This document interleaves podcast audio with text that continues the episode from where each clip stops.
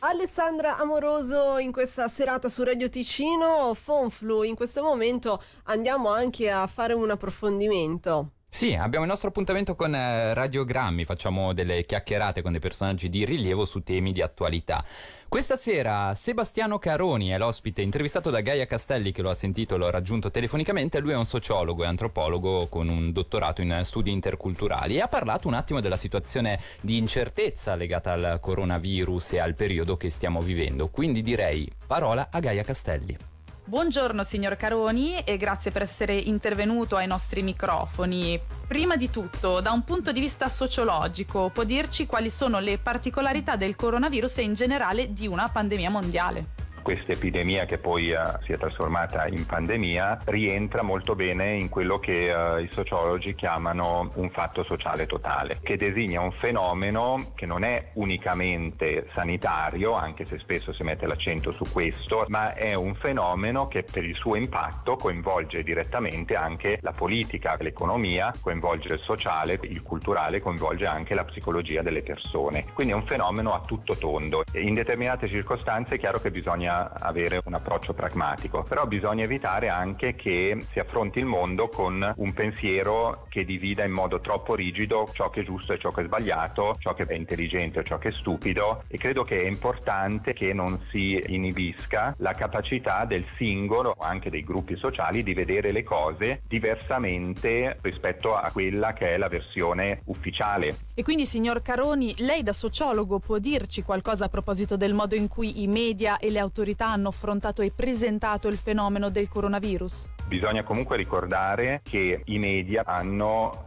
avuto e hanno tuttora un'importanza determinante in quella che è la costruzione, la narrazione della situazione che stiamo vivendo al momento. Mi spiego, è difficile oggi separare quello che è il fenomeno come tale e quello che è stato anche il racconto drammatico e naturalmente la componente drammatica ci sta fatto dai media, perché in fondo i media hanno comunque creato, come giustamente doveva essere, enorme interesse attorno attorno a quanto è successo. E penso che molte persone, soprattutto nelle prime fasi di questa pandemia, praticamente sono state incollate alla televisione o alla radio per sentire gli aggiornamenti, però credo anche che i media abbiano una responsabilità nell'evitare di dover drammatizzare troppo questa drammatizzazione di cui parla, quali problemi può creare? Il rischio è anche quello di consegnare la percezione del fenomeno a delle voci che sembrerebbero autorevoli e che prevedono degli scenari di peggioramento. Questi mesi hanno mostrato come in realtà anche la scienza di fronte a questa situazione lavora, come del resto fa sempre, con delle ipotesi, degli scenari solo parziali.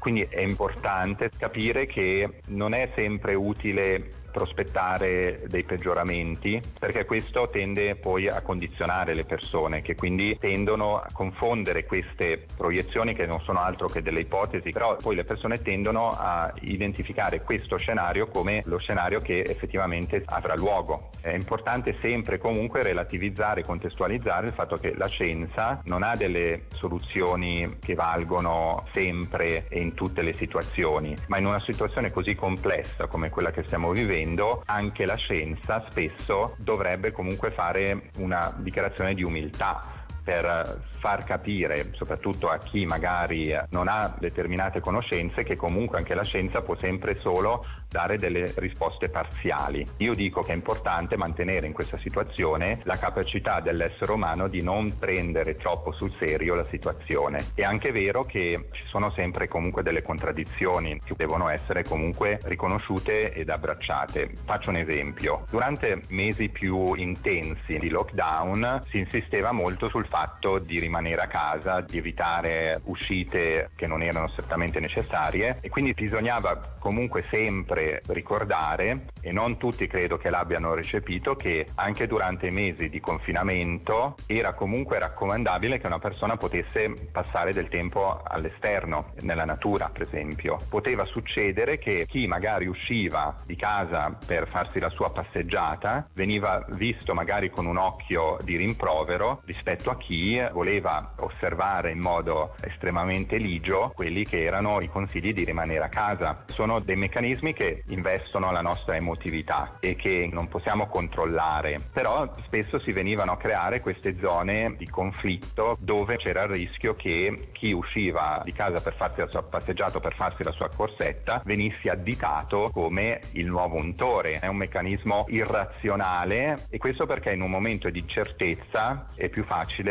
che ci sia una storia che dice quello che è vero e che ci sia ciò che invece non si può fare oppure che non è corretto. E da sociologo cosa pensa si potrebbe fare per migliorare la situazione? Io sostengo che so che questa è una posizione magari anche abbastanza controversa, che comunque anche una piccola trasgressione può essere la prova che una persona ha veramente capito il motivo di una regola. Cioè, se c'è una regola, se viene osservata in modo cieco, può anche essere controproducente. Quando invece la regola è compresa a fondo, secondo me questa regola permette anche un margine di trasgressione. C'è un valore positivo nella trasgressione consapevole, è il segnale indiretto che le persone hanno interiorizzato la regola. In generale, permettersi di non seguire alla lettera certi tipi di consigli. Potrebbe farci un esempio? Quando Daniel Koch ha detto che i nonni potevano abbracciare di nuovo i nipotini, allora è chiaro che lì c'è stato un inizio di polemica, però è anche vero che era un modo per dire che il nostro equilibrio come individui ma anche come società è legato alla possibilità di vivere la nostra quotidianità entro una certa normalità. E questa normalità in fondo è positiva e arricchente e ci permette anche di mantenere il nostro equilibrio e di rinforzare la nostra salute. Torno a dire, la, la salute è comunque un concetto legato a più variabili che non sono unicamente sanitarie ma sono anche sociali, culturali e psicologiche.